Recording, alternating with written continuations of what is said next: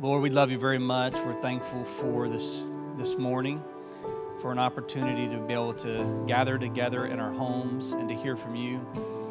And God, I pray that you would break into um, our current atmosphere wherever we're at, and that we would sense your presence rest on the house that we're dwelling in.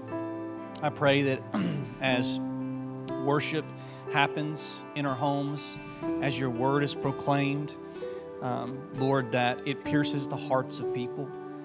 Uh, Lord, I pray that you call us to a new level of understanding, uh, a new level of submission in our, in, in our relationship with you. God, I pray that you would help us to be able to see us the way that you see us, and um, and then have a vision for what you might be taking us to. We pray now um, for this series we've been in uh, called Trees. We hadn't even made it to a tree yet. But Lord, I pray that you speak about agriculture, you speak about the seed process, Lord. You, you speak into our hearts about how we are to be cultivated as a believer. And that over these next several weeks, Lord, I pray that you would help us to have a new understanding of what maturity looks like in the life of a believer. In your precious and holy name we pray. Amen. Well, good morning.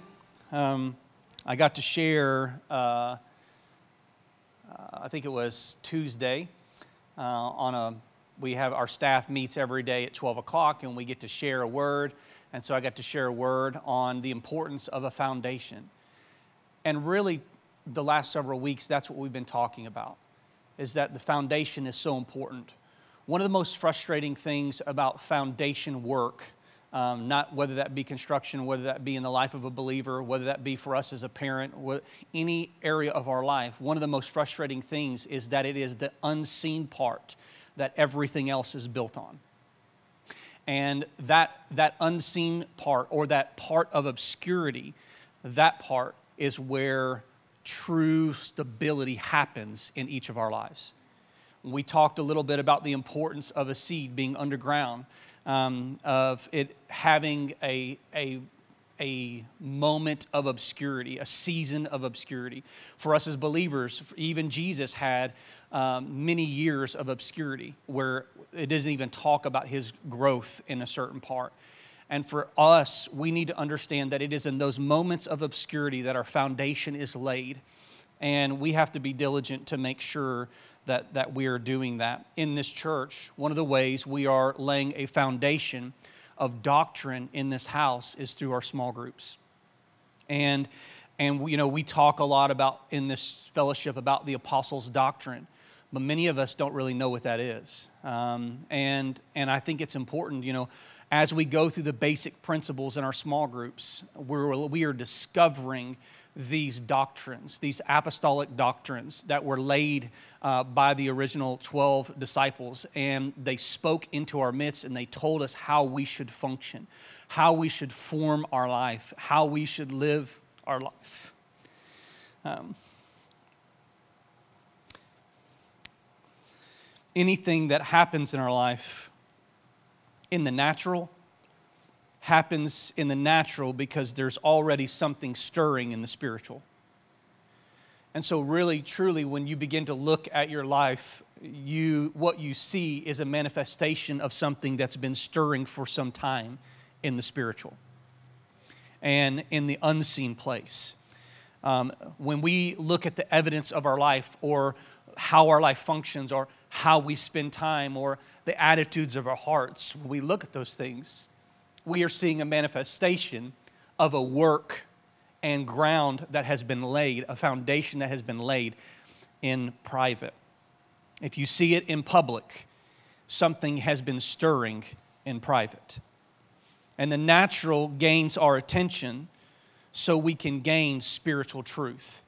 Revelation typically comes from seeing something happen in the natural and we are able to backtrack it to see what has been happening spiritually in our life all along to get us here. And I think that's important. It's kind of like fact checking in math. You, you back work yourself to make sure your answer is correct.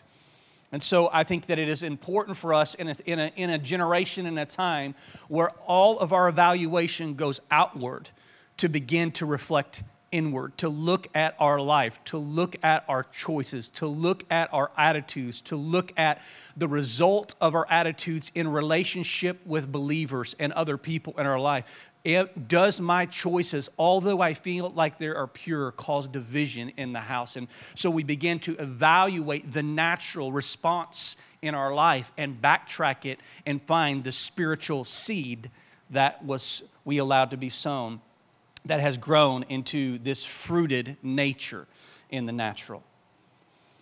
And so we need to understand the importance of doctrine. You know, I, I have come to find out that foundation doesn't get a lot of glory. Nobody gives the foundation glory. I don't even give the foundation glory. I want to spend more time, and like I said in my small Devo, picking out furniture picking out cool paintings for the house, putting uh, paint on the walls, doing all of the extra things that people see. But I am less motivated to do the structural work to make sure that the foundation is good enough to hold up all the lipstick I have put on my house. Because no one sees that. If I were to go down and spend $10,000 reinforcing my 1880 house to make sure that it didn't lean and move anymore, if I spent $7,000 getting to somebody to come retuck my stone since it's on a stone foundation, if I invest my money in that, that's unseen work done on something. And so when people come and they behold, that work doesn't get glory because it happens in obscurity. And it costs you much more to fix foundational issues than it does to put lipstick, like I said on Tuesday, on a pig. And, and so we, we tend to value the ex- external things uh, instead of putting interest and investing time and energy and finances into the things that matter.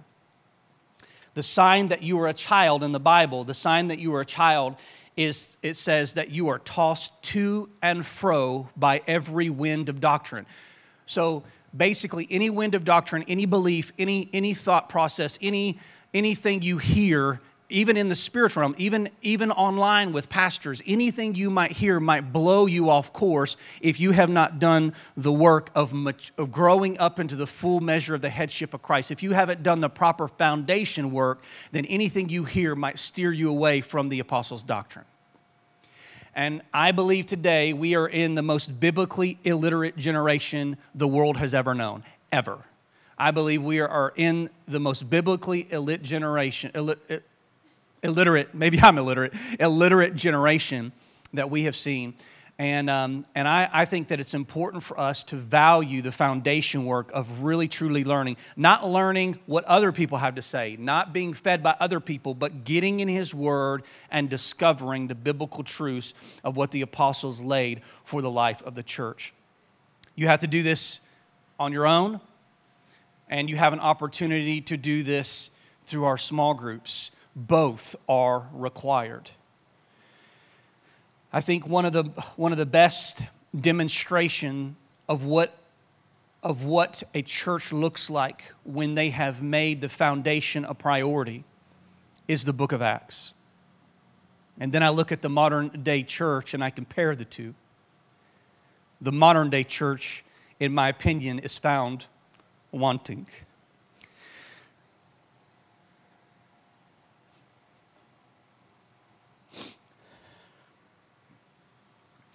I believe that we have sacrificed essentials so that we can obtain the masses. We have compromised the basics, the basic standards of truth to gain numbers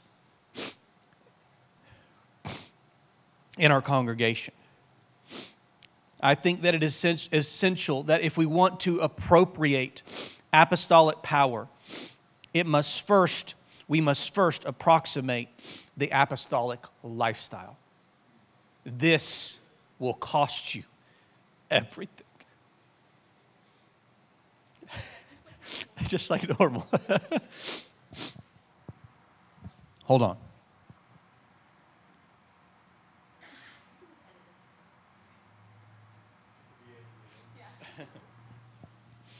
It will cost you everything.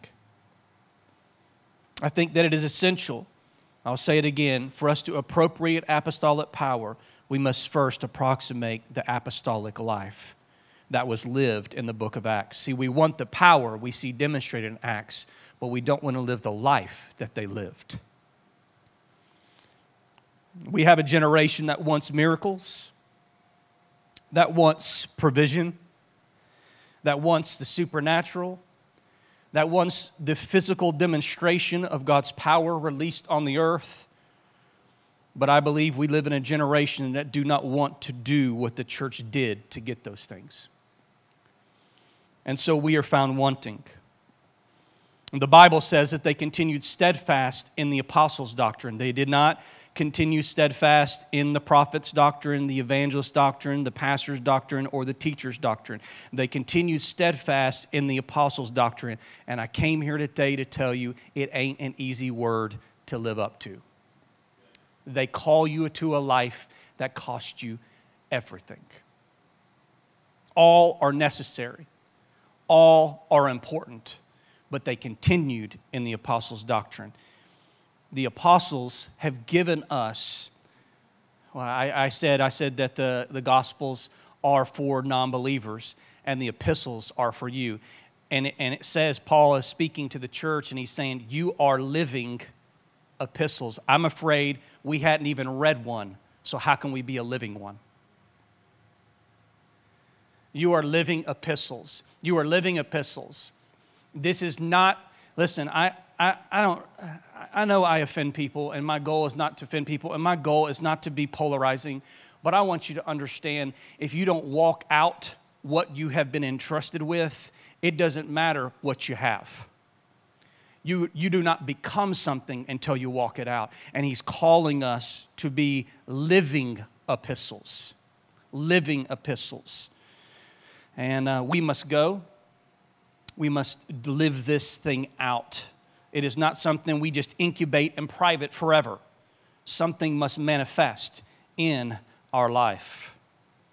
They continued fast, steadfastly in the apostles' doctrine. This is foundational principles. Foundational principles. People, you would not believe how many people in the life of the church, if I were to, if, I, I, think you should, guys should have a conversation today in your home. What, and ask this question What are the apostles' doctrine? I believe that 95% of our church can't even give you a few. We talk about it. We talk about foundational principles. We talk about these things, but do you know what they are? And if you don't know what they are, how can you live according to them? I believe people in our fellowship that have been in small groups, even at this last few months, will have some foundational principles that they can give. But many of us that are not in a group don't even know one. And here I get up every week and I'm trying to preach a gospel that we value the doctrines of the apostles, but we don't know what they are. Now, I preach many of them every week, but can you declare them yourself? Exodus 1, I want to start and I want to do this three week series in the middle of a series. It's like a, it's like a spoke in the wheel, it's like a wheel in the wheel right? So we're going to talk about the, that was a scripture in case you didn't know, but um, the, it's like a wheel in the wheel. Um, but anyway, um, now I forgot what I was doing. Okay, yeah, so um, uh, we're doing this three week series in the middle of a series, and I want to talk about Moses for a second and get to a specific scripture that I believe is relevant for us when we look at the life of a believer, when we look at the seed that is sown in their life, when we look at how we mature. We, we read last week that the seed is sown, that the seed is watered, and that God brings the increase. God brings the increase. I want to talk, we, we said that the Holy Spirit doesn't bring division, but the Holy Spirit brings multiplication. And I want to talk a little bit about that in the old, looking by looking at the Old Testament, looking at Moses, and looking at God's people in the Old Testament. If we turn to Exodus chapter 1, and I have to turn there myself, Exodus chapter 1, verse 8 through 22. This is a large portion of Scripture, but all of it is necessary. So please stick in here with me. Now there arose a new king or Pharaoh over Egypt who did not know Joseph. And he said to his people, Look, be, look the people of the children of Israel are more and mightier than we. Come, let us deal shrewdly with them, lest they multiply. Because wherever God is with his people, there is multiplication. There is multiplication. Look, they're more than us. Let us deal shrewdly with them, lest they multiply. And it happened in the event of war that they also join our enemies and fight against us, and so go up out of the land. They were afraid they would leave them, overtake them, and leave. Therefore, they set taskmasters masters over them to afflict them. Everybody say affliction. affliction. To afflict them with the burdens. And they built for Pharaoh supply cities, Pithom and Ramses. Ramses. People say that differently. But the more they afflicted them, what does it say? The more they multiplied and grew. And they were in dread of the children of Israel. Why does affliction not affect the children of God? Because affliction sometimes becomes the watering that we need to be able to see the multiplication our heart desires. Now, that's not popular preaching, but I'll just continue on so we don't all stroke out. So the Egyptians made the children of Israel serve with rigor, and they made their lives bitter with hard bondage in mortar and brick, and in all manner of service in the field. All their service in which they made them serve was with rigor. I think it's funny that rigor uh, is hard work. That's where the word rigor mortis comes from. Okay, I do not have time, but that's interesting. Um, then the king of Egypt spoke to the Hebrew midwives. Now listen to this of whom the name of one was Shiphrah, and the name of the other, Puah. I don't even know how to say that, so Puah. And he said, When you do the duties of the midwife for the Hebrew women and see them on the birth stools. If it is a son, then you shall kill him. But if it is a daughter, then she shall live. But the midwives feared God and did not do as the king of Egypt commanded them, but saved the male children alive. Now, I want you to notice as we read this over the next three weeks the obscure, nameless women that are discovered in the life of Moses. Now, we had um, we had uh, some names popped in here, but then some names didn't. You, I want you to watch for the unnamed women. So the so and the midwife said to Pharaoh, because the Hebrew women are not like the Egyptian women, for they are lively and give birth before the midwives can even come to them. Therefore, God dealt well with the midwives, and the people multiplied and grew even more mighty. And so it was when the midwives feared God that he provided households for them. So Pharaoh commanded all his people, saying, Every son who is born, you shall cast him into the river, and every daughter you shall save alive. And a man and a house of Levi went and took as his wife. Oh, wait. Oh, no, that's it. That's it. So, every son who is born you shall cast into the river, and every daughter you shall save alive. If you have ever felt like God was trying to kill you, if you've never felt like God was trying to kill you, just keep living a little longer. If you've never had to deal with conflict or pain or controversy or tribulation or trouble, if you've never had to deal with a conflict of faith, then just keep living a little longer the conflict of feeling like you are doing everything right that you know to do and everything keeps going wrong. It causes a conflict of faith. If we go back and look at what brought Moses to the place that many of us talk about, where he frees the people of Israel from Pharaoh. If we ever go back and look at that, the Bible says that there arose a Pharaoh in this text who knew not Joseph. And this Pharaoh begins to afflict the people, the children of Israel, because he was afraid of their numbers. The Bible says the more he afflicted them, the more they multiplied and grew, which lets me know that in the inherent, in an inherent and inherent quality of a life of a believer is that God's people work their best in the midst of their worst. That the greatest opportunity to be a demonstration of the glory of God or the light of God is in dark places in life. And God sometimes allows us to endure much tribulation and face much darkness, and He puts us in the most difficult situations that we might be a source of hope and healing in those moments. And it says that in these moments, in these times of tribulation, that's where true growth happened. The Bible says the more he afflicted them, the more that they grew. Now, I know you would like it to be different than that, but that's just the truth. The best qualities in your life, I believe, the best qualities in my life have been revealed when I was going through the worst tribulation.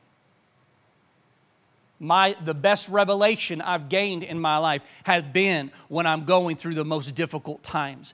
I see myself clearly in my trouble. Because what has been stirring in the spirit is brought to light through tribulation. Oh, if I just had a little bit of time. It said that that hope. What? How does it go? Let me. Uh, somebody help me find that scripture. I want to do this because this popped in my head, and I'm just gonna try try to do this. Hold on, just wait.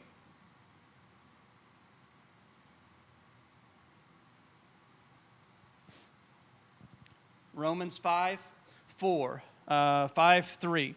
Not only so, but we also glory in our sufferings because we know that suffering produces perseverance, perseverance, character, and character, hope.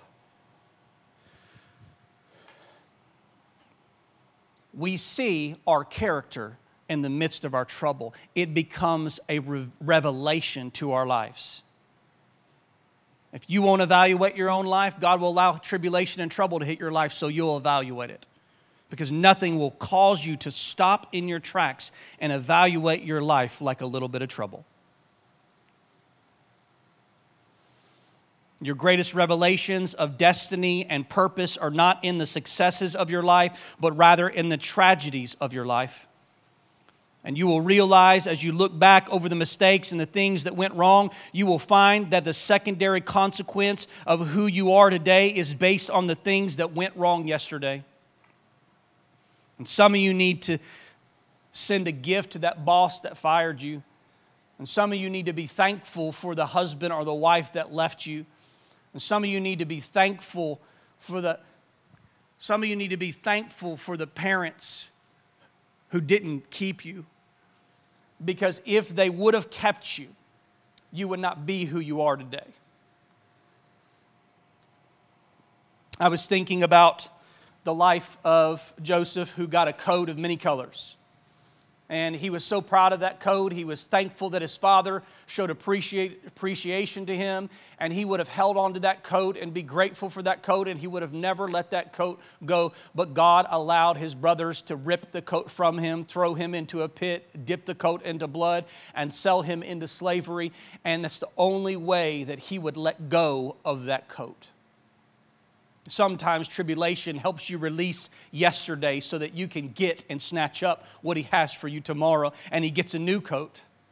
And that coat he falls in love with, and, and, and Potiphar gave him a coat, and he had that coat, and he had authority in the house, and he ran the house, and then he, and he got so, he fell so in love with what God was doing for him with that coat that he wanted to keep that coat.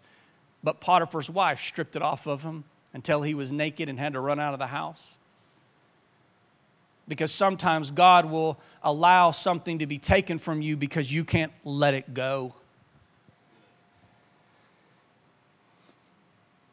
And because he lost that coat and went to prison and came back out and prophesied about a dream in the midst uh, that a, a famine was coming, he, he got, he got He got another coat that allowed him to be able to feed many people in famine but he would have never been in a position to feed the masses in the midst of famine if he had not lost his father's coat, if he had not lost Potiphar's coat, and he would have never gained the coat that gave him the authority to walk with the headship that allowed him to actually feed the hungry and help the helpless. And many of us have held on to this gift that we've received from a father and we, we, we, we refuse to let it go. But every gift, every seed sown into the life of a believer is not there for your self edification. That seed is given that you might let it go. And when we let it go, when we let that seed go into the world, it produces a harvest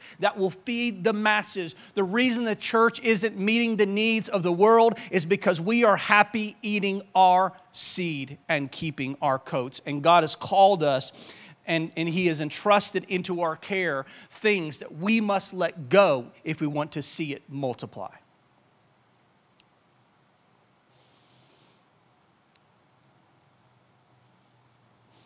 So, some of you need to be thankful that you were released. Some of you need to be thankful that you were fired. Because if not for them, you would have forgotten who you were. I'm learning, I'm learning, I'm learning, I'm still learning to love my enemies. Because I'm learning that every time an enemy attacks, they push me into a place that I did not even know I was capable of living at. Sometimes your greatest opposition is opportunity to develop in you a character that you did not know you could possess on your own. And so the crisis revealed the strength that people did not know they had. The more he afflicted them, the more they grew. So now he issues, Pharaoh issues an edict for the midwives to kill the firstborn sons. The Bible says the midwives refused to do it.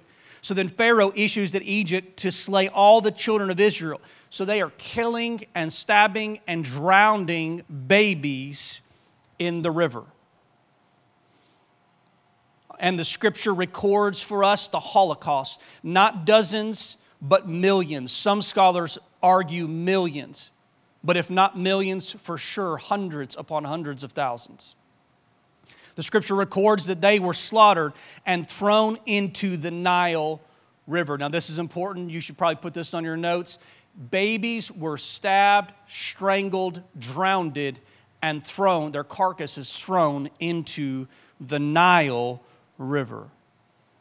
The Bible says the Hebrew children are being killed, they're being slaughtered, and one woman in the midst of all of this discerns that her child is different from the others. Because in every person's life, there are battles that will be lost and there are battles that will be won.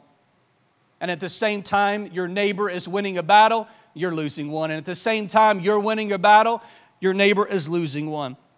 And this is the way life works. We try to use faith to get us out of what faith is trying to get us into. And contrary to what is preached, you will lose some fights. And all fights are not worthy of fighting in the first place. Even David didn't fight Goliath until he asked, What do I get for fighting him? Some of us need to begin to weigh the cost of the fight. Some of us need to understand that there is value to be had in fight. And if we are not reaping a, multiplic- a multiplicatory harvest for what we're doing, we need to change what we're doing. Because God is shrewd in his dealings with people on the earth, and he expects a return on his investment. And for you as a believer, when He sowed the seed of the Holy Spirit into your life, He expects a return on His investment. He did not invest, He did not waste money when He put the Spirit in you. He did not waste the Spirit when He put it in you. He invested and He expects a return. And sometimes, this is not popular, The only way he can get a return is by allowing a little bit of pressure to hit your life to push out what you won't allow to come out on your own. He will allow you to be pressed, but not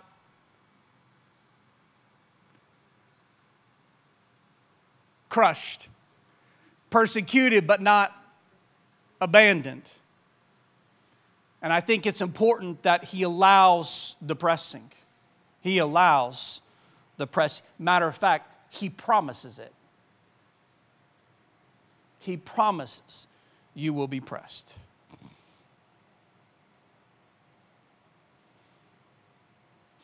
Even David wasn't putting everything on the line for nothing. And a lot of, of us spend a lifetime fighting battles that produce nothing in our lives. That's good, that's good stuff right there.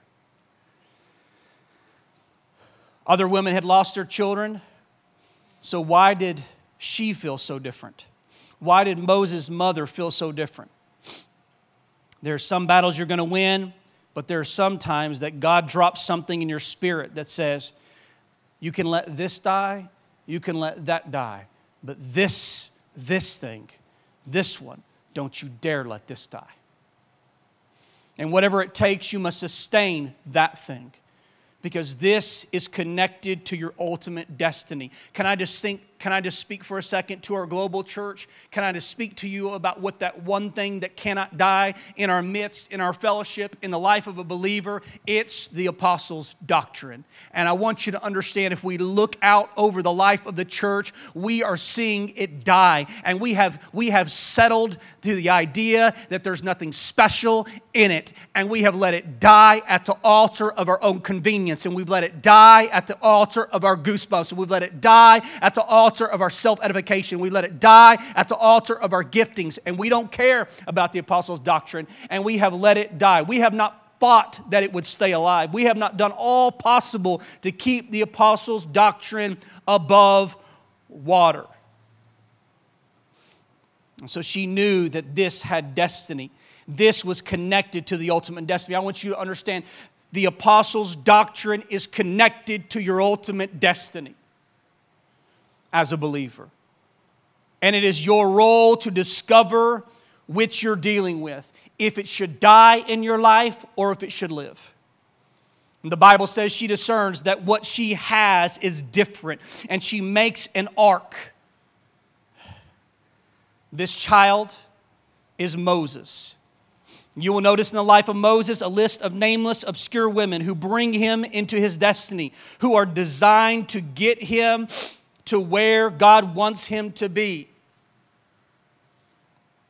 God is moving him. These are foundational people in his life because they are unseen, but they are crucial in his life if you feel unseen in this world, if you feel unseen in your home, if you feel unseen in your workplace, if you feel unseen at the church, God builds the church on people that are in obscurity because they are foundational to what He's trying to do above ground. It is amazing we live in a world that would rather be lipstick on a pig than be somebody who's in obscurity that can hold up all that God is trying to do in and through their lives. I just don't get it. And the mother gives Moses to her daughter, and she places Moses in an ark made with reeds. And the Nile River is where she places him takes him down the river into the hands of Pharaoh's daughter. The Nile River current takes him down the river into the hand of Pharaoh's daughter. And now I want you to understand that this is the same Nile River that was used to drown other babies. This is the same Nile River that other children were laying dead in. Their carcasses were floating in, and one was being delivered in the same place that another had felt found their end. This is the same Nile River that was used to murder the innocent, and what killed others will deliver you into the hands of your destiny. And the Bible says that Pharaoh's daughter brought him in and adopted him and made him heir to the kingdom. Brought him into the kingdom, called her her own son, and now he is the grandson of Pharaoh. But she doesn't raise him. And we know from psychologists that the first, the most formative years of a young man or a young child is the first two years. And it says in his word that she places him back in the hands of, this, of, of Moses' sister. And the sister places Moses back in the hands of his mother. Are you hearing me? There's a spiritual truth there. The first truth is this God will never trust you with what you are incapable of letting go of.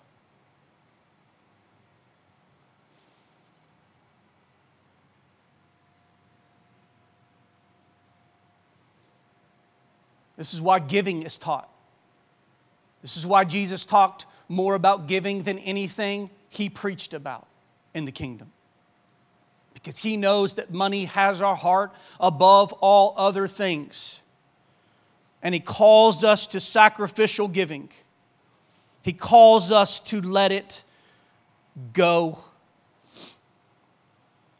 The truth is, God will never trust you if you're not capable of letting go of what He's given you.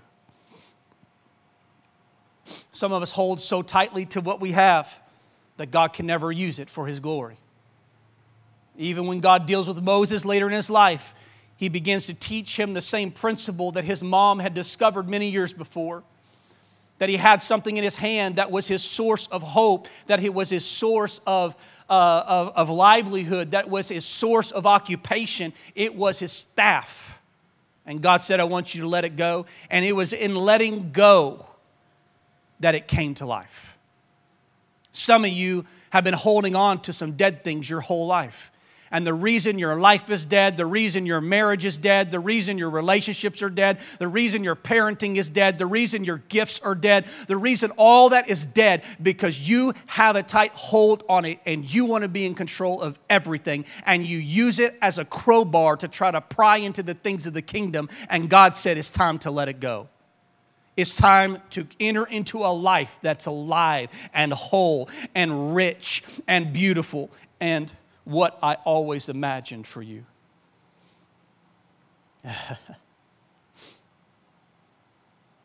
God is not placing anything in our hand that we have not first released from our hand. Some of you want more finances in your life, but you can't let it go. And the seed for finances is finances because you reap what you sow. Let me, let me, let me break this down for you, okay? Because this isn't a tithing message, but I just feel in the flow of the Spirit, right? Some of you want to come donate your time and you want to reap finances.